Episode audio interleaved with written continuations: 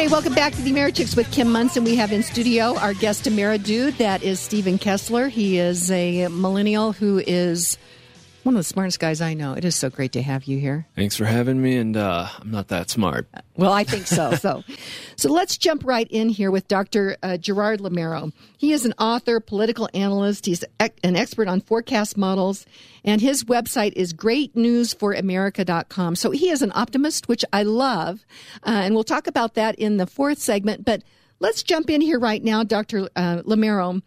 You just recently did a blog. Will the Trump and House border wall funding impasse lead to Trump declaring a national emergency soon?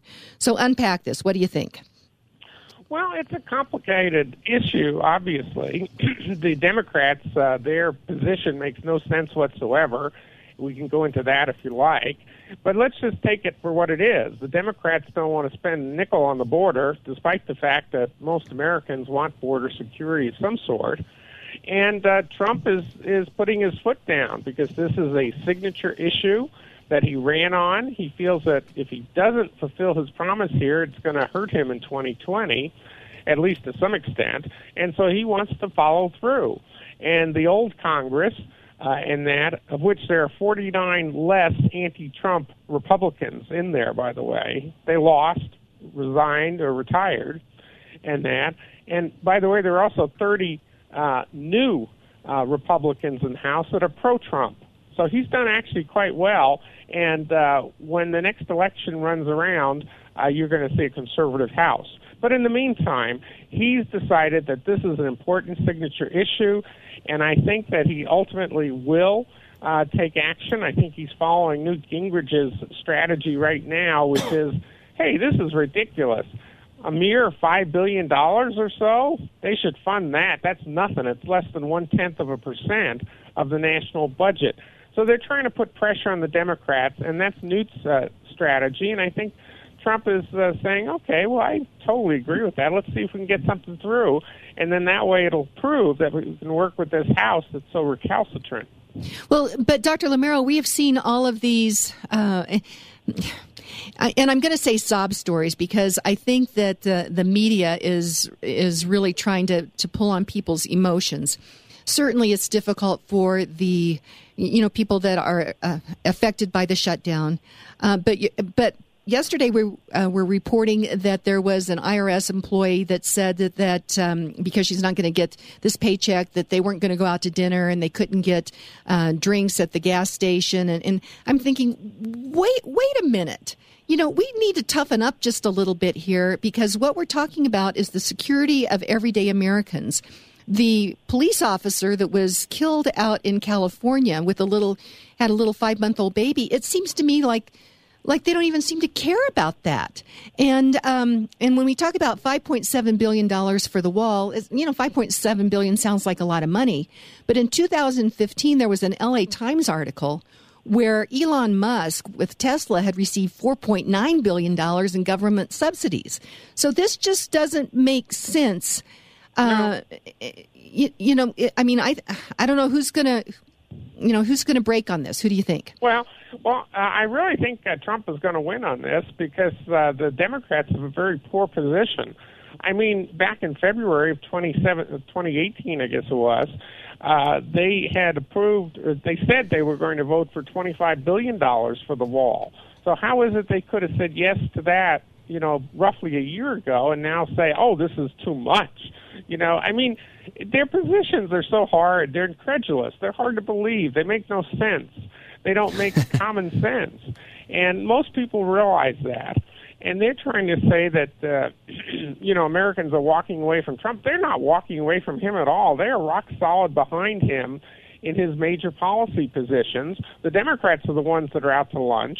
And by the way, the Democrats are, touting this past election as they won the House. They did not win the House. The Republican establishment lost the House. That's why.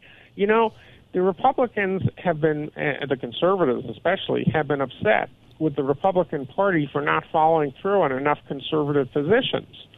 And they've been doing things to elect more and more conservatives there are a whole bunch of the incumbent Republicans, so-called rhinos or establishment Republicans, who would not help Trump.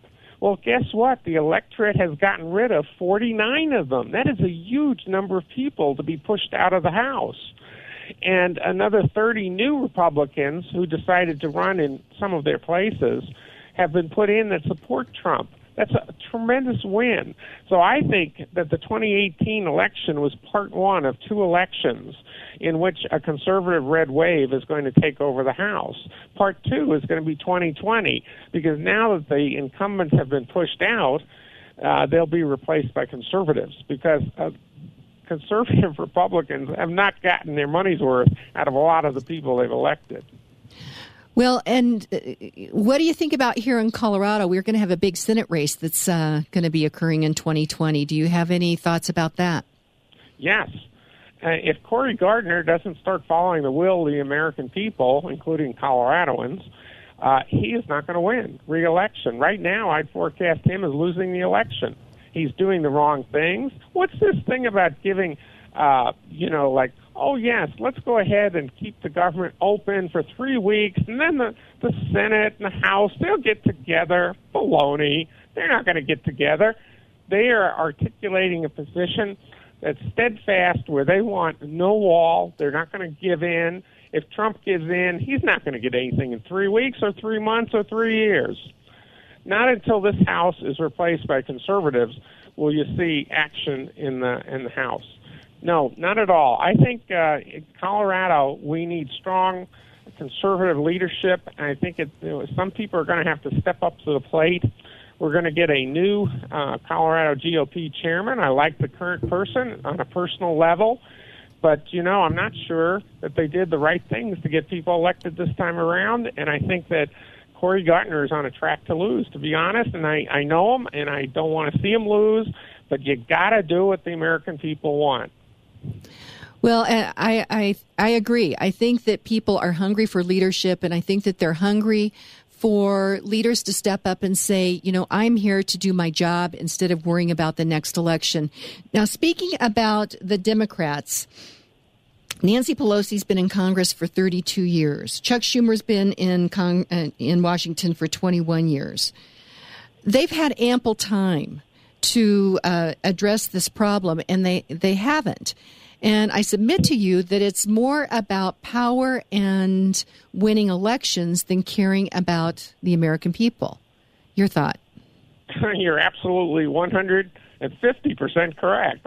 Ha-ha! All right. You're right. I mean, they're looking at the whole border thing as future Democratic voters, because you know what? I've written about it in the last two books about the future of the Democratic Party.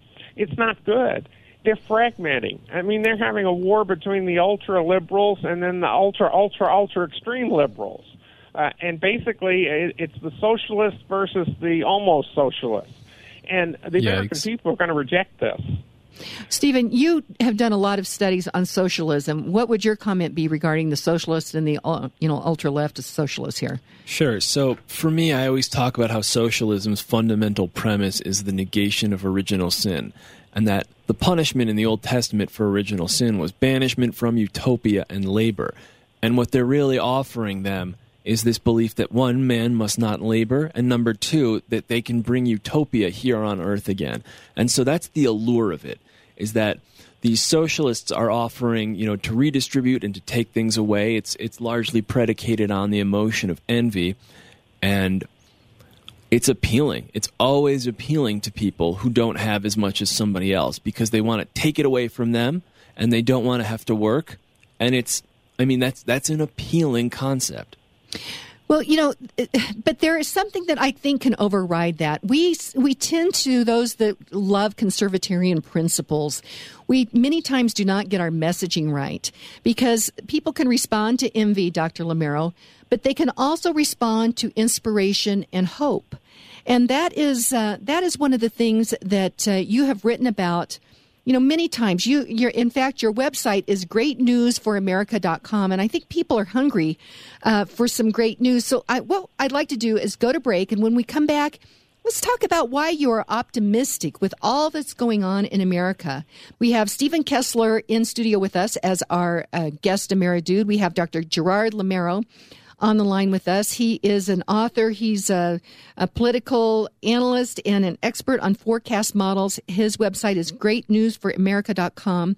We're going to go to break. When we come back, Dr. Lameiro is very optimistic, and that's very refreshing in this day and age. So we're going to talk to him about why.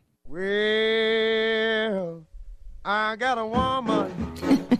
Welcome back to the Americhicks with Kim Monson, where we dissect issues as right versus wrong instead of right versus left. Agree or disagree, let's have a conversation. We are having a conversation today. Stephen Kessler's in studio with me as our guest host, and we have on the line with us Dr. Gerard Lameiro. He is an author. He is a political analyst and an expert on forecast models. His website is greatnewsforamerica.com. And, of course, we have Steve, our producer, on the boards. It is a lot of great information this morning. Dr. Lameiro, a lot of people sometimes seem like they're giving up hope on America.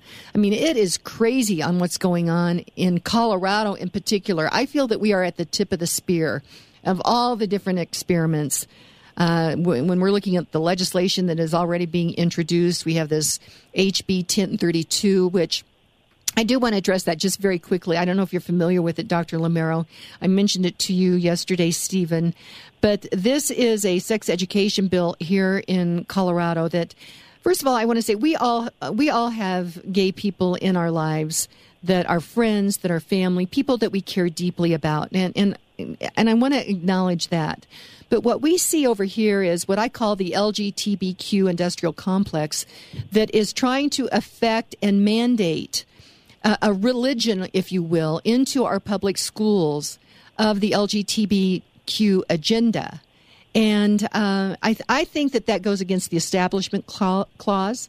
And so I think, Stephen, let's get you back because I'd love to have a conversation with you about that. So anyway, Dr. Lameiro, I'm just kind of putting it out there that we have a lot of things that are happening in our country and in Colorado to be concerned about. But you seem almost to me like the eternal optimist. Why? Well, I'll tell you why. It's because I've studied so many numbers, and I've studied the American people, and I've studied our history back to 1789. I've studied every election, presidential election since then. And I know that there's a DNA, I call it a political DNA, in the American psyche. And it consists of four things. People want a morality in government. That's one of the reasons they're so mad at the deep state now. They want, number two, freedom. All their different freedoms, freedom of speech, freedom of association, freedom to keep and bear arms. You know the list of important freedoms that we have.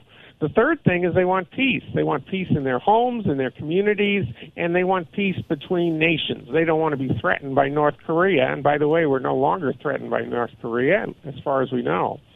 And they also want prosperity. They want a government to get out of the way so that they're free to start a business, they're free to work hard, they're free to, not be overtaxed. They can keep some of their money that doesn't all belong to the government, and they have that philosophy. Those four things really stand at the foundation of what American voters take to the polls with them every 4 years for presidential elections. And I have identified, by looking back, long-term trends that go up to 36 years, midterm trends that go roughly 8 years into the future, and then short-term trends that are between 1 month and 2 years before an election. And I know the trends, and I know where they're going. And as I often say on the radio, the trends are our friends. If we understand the trends, that's our friends because we can understand our future. And despite all of the negativity that the left brings to bear, which, by the way, is something American people don't really like to hear, all the negativity, just as you're pointing out, despite all of that negativity, they don't buy it and they don't believe in it. And they're much more optimistic because they have freedom and they want to keep their freedom. And so the trends are indicative of the fact that they want to throw out the leftist ideas. They want to get rid of them. The Democratic Party, I think, is still going to break up, and that's a subject unto itself, what's going to happen with the political parties. But one thing I know is that every time we have a historic presidential election, 2016 was historic, by the way, in that whenever you have that, you have a realignment of the parties. They redefine themselves, trying to, in essence, follow the will of the American people. The American people have been sending signals. They're obvious, and the trends are in place, and the trends are for conservatives to win. So the good guys are going to win in the end. Okay. I love what you're saying. And in the DNA of Americans, you know, one of the other projects that we do is our World War II project. And to sit across the table and interview these guys that are veterans of World War II gives me pause, because these are people that put it all on the line to stand against tyranny and evil, and that's not being taught in our education system now. I've been concerned that our kids are not learning these things that you're talking about, that you say that are in our DNA. Well, you know, speak to that a little bit. Yeah. Two things I'd say is, first of all, because it's in our DNA, it doesn't have to be completely taught. In other words, people have an intuition. Hey, I want to be free. Hey, this government is trying to trample on my rights. So there's that. That's a good part of it. The bad part of it is that so many socialists have made it their life's work to take over our education system for the purpose of doing exactly what they're doing. They're trying to transform the country from a constitutional republic that guarantees freedom to a socialist European type country where the government makes all the rules and decisions because they are so smart, they think. The vision and the anointed. Yeah, exactly. So what I want to say is that it is true that they have made tremendous inroads into taking over the content of our educational system. But you know what? It is up to us, just like prior generations stood up and fought for this nation's freedom.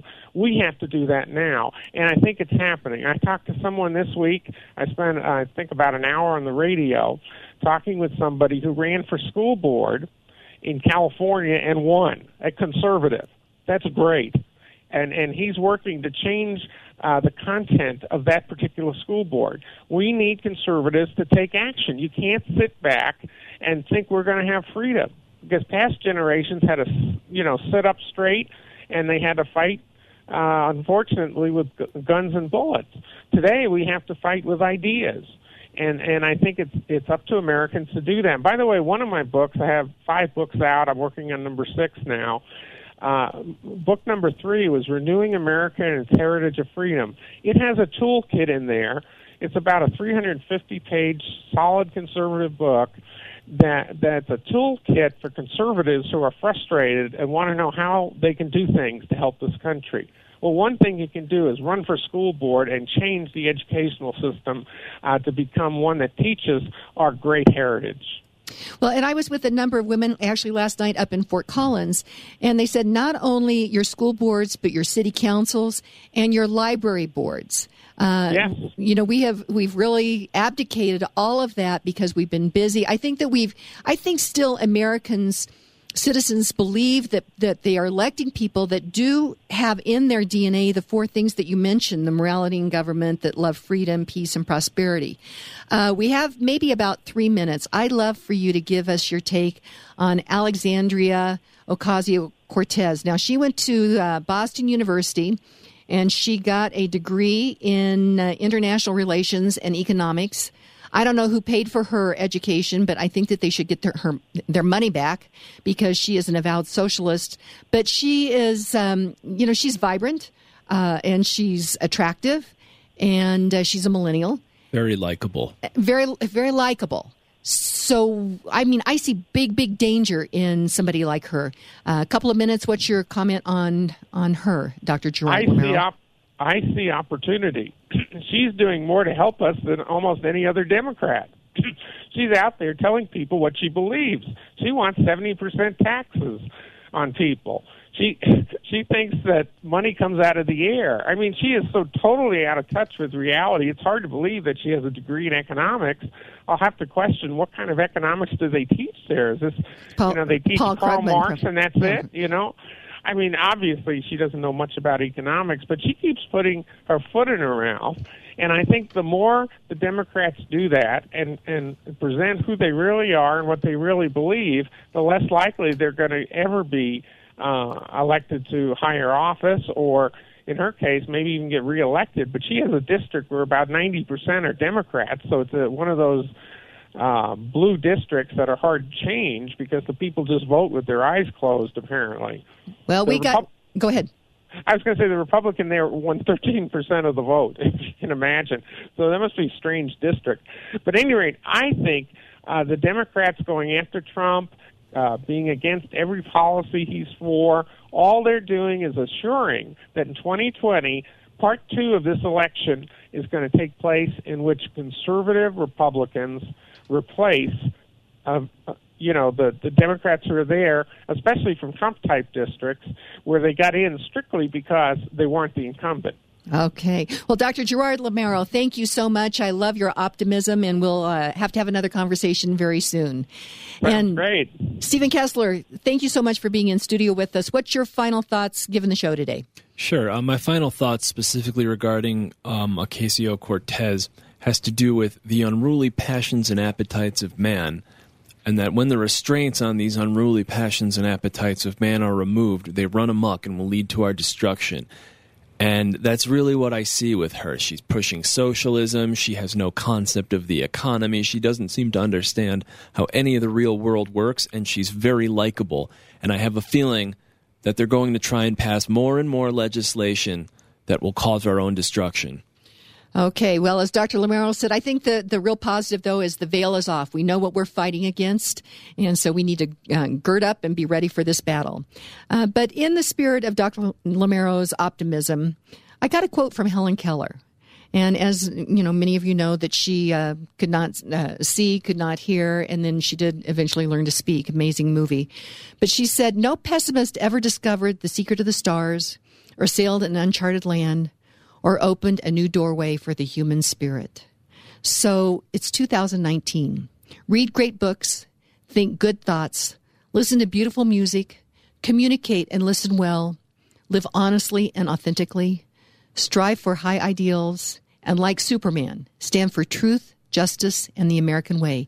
Stephen Kessler, thank you for being here today. Thank you for having me. This is the Americhicks with Kim Monson. We wish you a very great day. And be sure and go to our website, Americhicks.com, and go ahead and get on the wait list for our Vino and Veritas Federalist Papers book study. We are sold out for January, but we will get you on the wait list. Or you can email me at kim@americhicks.com. So this is the Americhicks with Kim Monson signing off. You have a blessed day. God bless you, and God bless America. Young, like a